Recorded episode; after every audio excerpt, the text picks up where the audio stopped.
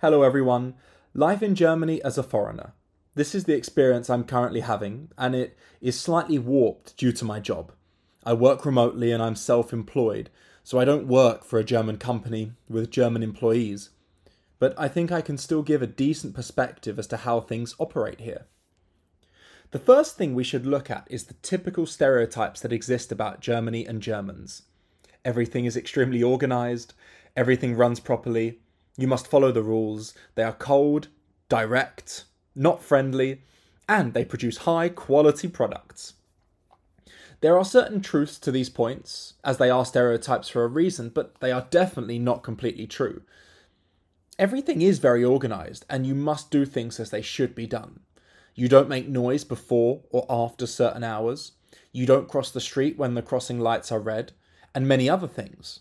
But I've also heard a lot about the German train system. Notoriously unreliable.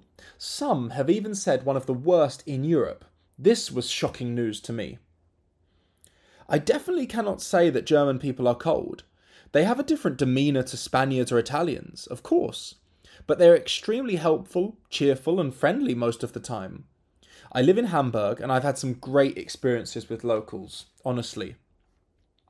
I've also heard a lot that the South is friendlier than the North.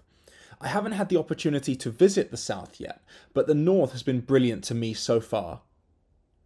Noise is a huge thing.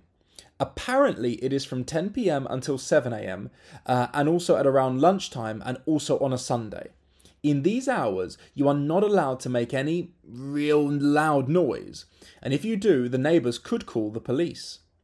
Please correct me if I'm wrong, but this is what I understand about how things work here. I mean, I do quite like that.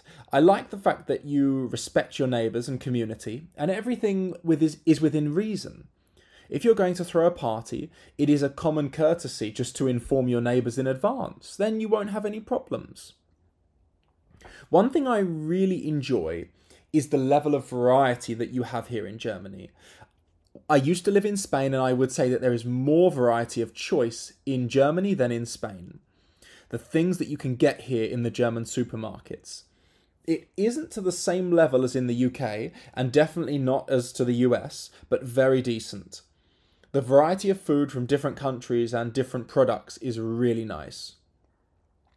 Unfortunately, my German is not very good yet, not as good as my Spanish is, uh, but people do seem really inclusive and open as well, especially in Hamburg. I don't know about other places in Germany yet.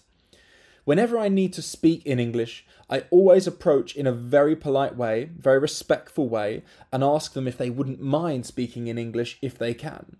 And nine times out of ten, they are very happy to do so and quite modest because their English is normally very good even if they don't think that it is. I have heard talk about Germany considering making English an official language in the country. I honestly highly doubt this, and I would be gobsmacked if it became a reality, but it shows how far Germany has come and how open they are to foreigners being here. Please feel free to share your personal experiences on this point. Do you agree or do you disagree with this? Now, the weather is one huge factor that, of course, plays a role in all of our lives. When it is sunny, it is spectacular, but that does not happen very often.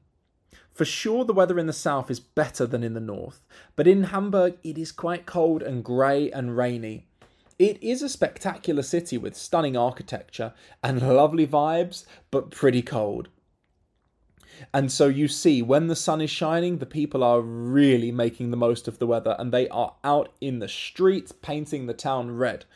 Even if they do wear shorts and sandals when it's only 17 or 18 degrees. From people that have spoken to that I have spoken to, and my wife who works for a German company, they do very much respect the working hours. And when it is your time to clock out, you stop working they respect those boundaries, and they have very generous holiday allowance of around 30 days in a lot of companies.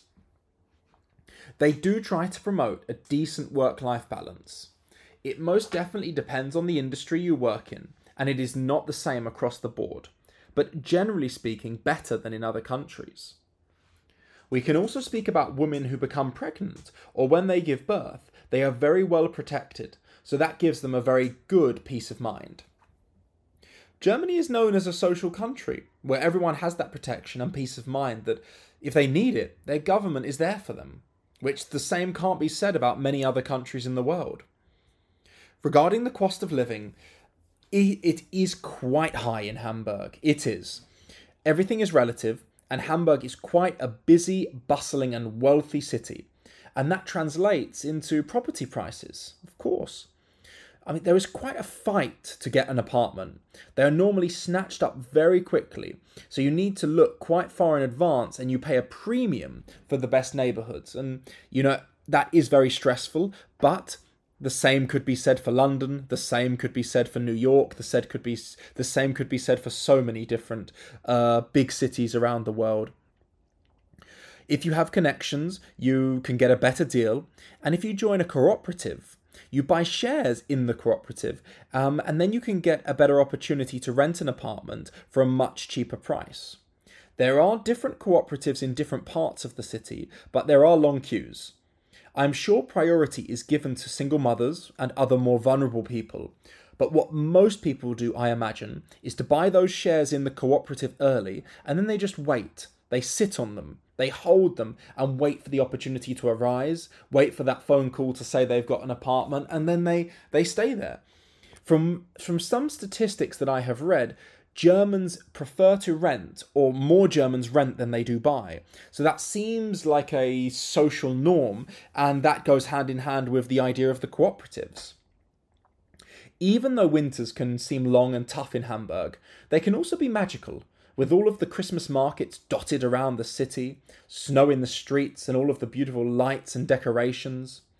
I really enjoyed that period last year, and I am so excited for it this year.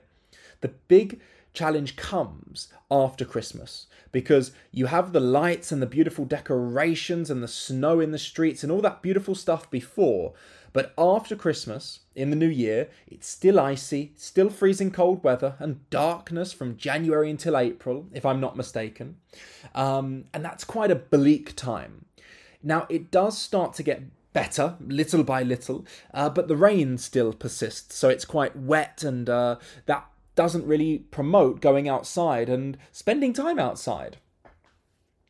One thing I must not forget to mention before we wrap up is the saunas, or how they say in Finland, sauna.